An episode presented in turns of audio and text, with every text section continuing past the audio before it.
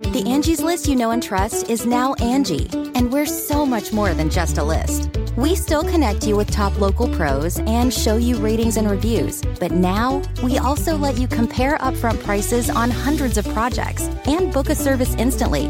We can even handle the rest of your project from start to finish.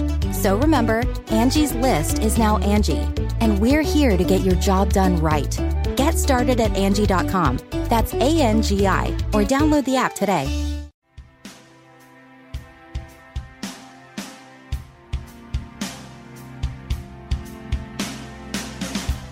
For the better part of the last decade, science fiction finally evolved from a niche genre into a mainstream staple. And while many people are familiar with the so called fathers and grandfathers of genre, the women who have been instrumental in creating and shaping the nerdverse have largely gone unrecognized until today. I'm Preeti Chhibber, and this is SYFY WIRE Fangirls Forgotten Women of Genre, a podcast where we tell the stories of the women who helped some of the most famous fantasy worlds become a reality.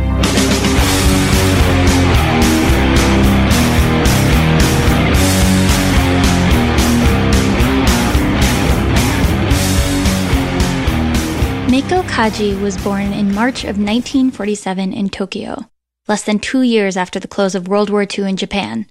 The city of Tokyo was recovering from constant bombings by the Allied forces, while the mass deaths of Nagasaki and Hiroshima were still causing a truly horrifying amount of suffering, the shadows of which haunts human history to this day.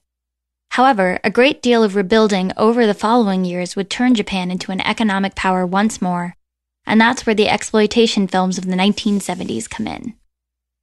This prosperity also led to the development of one of the greatest film markets in the world, and one of the staples of Japanese cinema in the late 60s going into the 70s, Meiko Kaji. Iconically fashionable and showing a true knack for bringing problematic anti-heroes to screen with aplomb, Kaji was to become one of the most interesting presences in the world cinema before winning Best Actress in the Hochi Film Awards in 1978 and then withdrawing almost entirely from the film industry in the following years. Now in her early 70s, Meiko Kaji still does TV appearances every now and again, but doesn't seem to regret her decision to leave film. Even so, she deserves to be recognized for her abilities as an action star, her incredible recording career, and her consistent interest in fleshing out seemingly one-dimensional villains, thus giving us some of the most fascinating, not to mention visually iconic, characters of genre.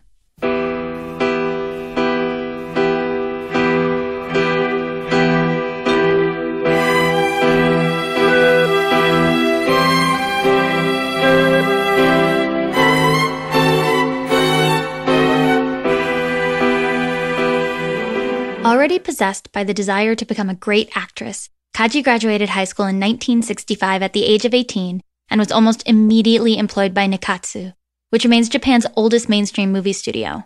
However, much the same as in the United States, this time period had seen a drop in audience attendance for films as theaters competed with the suddenly widely available invention of television. As a result, studios were slashing budgets and turning their eyes to independent films, that could be cheaply produced and which did not have to be particularly good in order to turn a profit. These movies, referred to as exploitation films, depended on simplified, rapidly produced scripts and generally used campy fight scenes to smooth over what were pretty notable plot holes. In her early days, studio executives emphasized Kaji's beauty and attempted to form her into a teen heartthrob, though they would quickly discover she was not about that life. She played dozens of small roles for the studio from 1965 to 1968, but in 1969 she met and worked with the famous director Masahiro Makino. Up until that point, she had been acting under her given name, Masako Ota. Makino suggested she change her name to Meiko Kaji, and she did.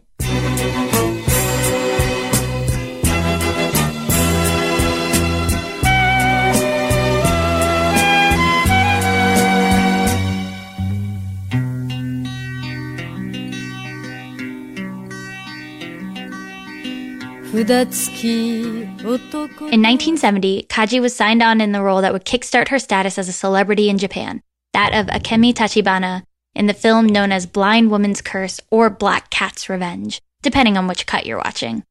Directed by cult filmmaker Teruo Ishii, Kaji plays the bloodthirsty leader of a Yakuza gang who brings a curse upon herself when she slashes a woman's eyes. The woman comes back with a mystical black cat to murder everyone in Akemi's gang before taking her ultimate revenge on Akemi herself. Years later, Kaji begrudgingly reported that she bears lifelong scars from the live cat that was thrown onto her back multiple times. After six years of working for Nikkatsu, and just as Kaji was developing a unique voice as an actor there, the studio turned its focus to become a manufacturer of softcore porn.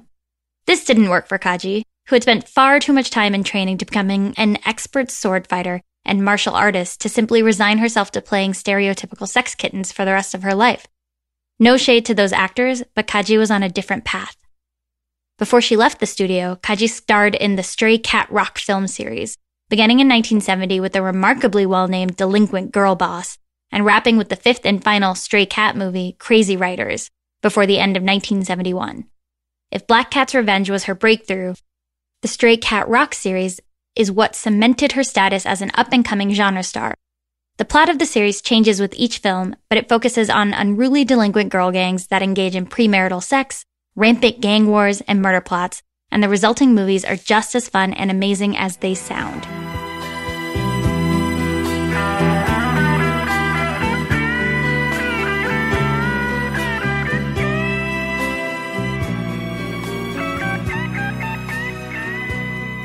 After Stray Cat Rock, Kaji left Nikkatsu to pursue her career at Toei Company, who had gained a reputation for their interest in making female-led action films.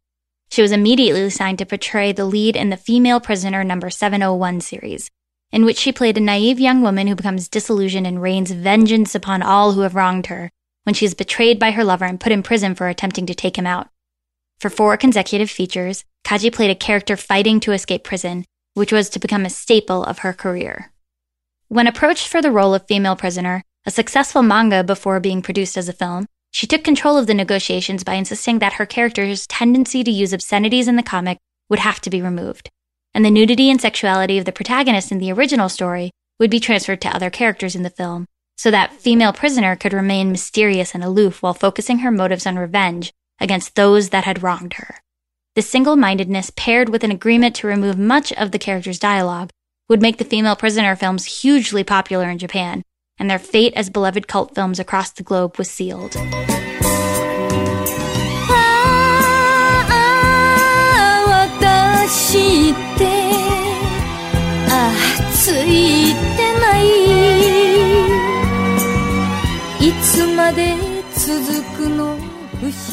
Known for growing rapidly weary of repetitive themes, Kaji became bored with her role in Female Prisoner and signed with Toho Studios to create another manga adaptation.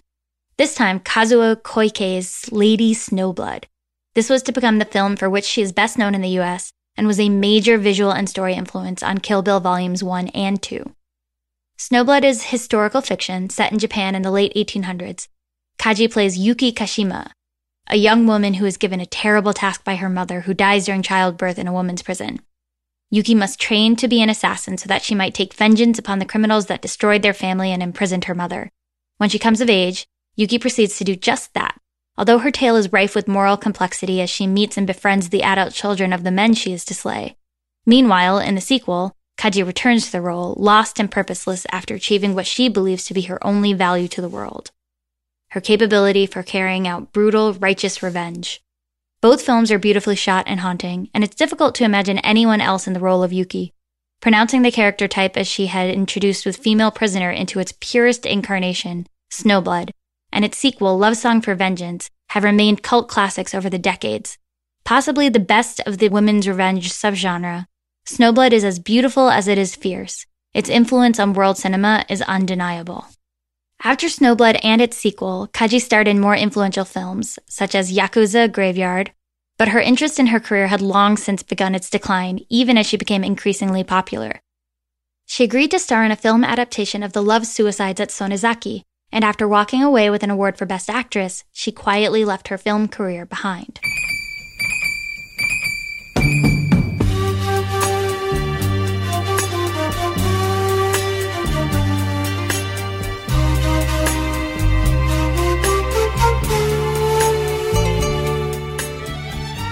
What impressed so many directors was Kaji's unique presence. Her status as an icon of film is because of, rather than in spite of, the sparse dialogue in most of her scripts during the early to mid 70s. This intentionally nonverbal presence she cultivated added a haunting, enigmatic style to her acting that easily lent itself to iconic, memorable scenes in movies that could have otherwise been forgettable. The cinematographers of the time and the stylistic approach to fight scenes highlighted an otherworldly element to Kaji, emphasizing a seemingly eternal weariness within her steely gaze. Besides her many film appearances, Kaji contributed greatly to genre soundtracks. Her career as a singer lasted throughout her acting career, and indeed those two things often overlapped with one another often as she guested on soundtracks of the films she starred in, beginning with Wandering Ginza Butterfly 2, She Cat Gambler in 1972, and most notably for Lady Snowblood in 1973. This was not unheard of for Japanese actors of the time, and indeed many actors released singles to coincide with the film releases. As with acting, she had regular musical output throughout the 70s, and then her interest appeared to taper off somewhat abruptly. A noted Meiko Kaji megafan, Quentin Tarantino, used her songs for several of his films, including Jackie Brown and Kill Bill. It was Tarantino's push to include her songs on his soundtracks that ignited a revival in interest in her output that ultimately led her to release an album of new material for the first time in three decades in 2009.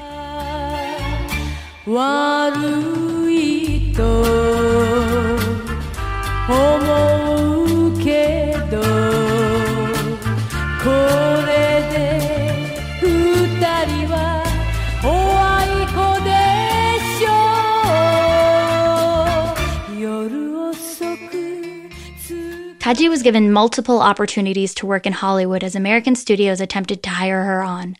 However, she always declined these offers. She was never fully confident in her ability to deliver lines as effectively in English, or indeed any language besides her native tongue, although one suspects her growing disinterest in film goes deeper than that.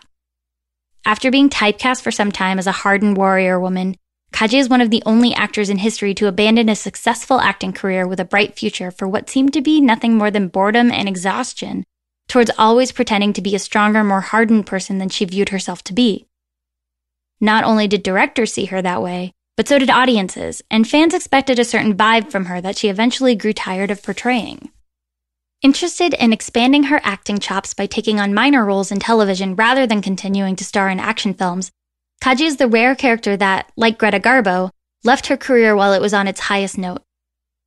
Meiko Kaji's film career is a lot of fun to look back on, and even the most repetitive of her roles are still highly entertaining to watch for her fascinating screen persona. Seldom recognized for her skill as an action hero, Kaji is the rare bird that seems to embrace obscurity with little in the way of remorse for missed opportunities. Like most of the characters she portrayed, it is the enigma of Kaji that continues to interest new audiences and will likely continue to do so for a long time to come. 遠吠え下駄の音きしむ因果な重さ見つめて歩く闇を抱きしめる蛇の目の傘一つ Forgotten Women of Genre is a production of Sci Fi Wire Fangirls.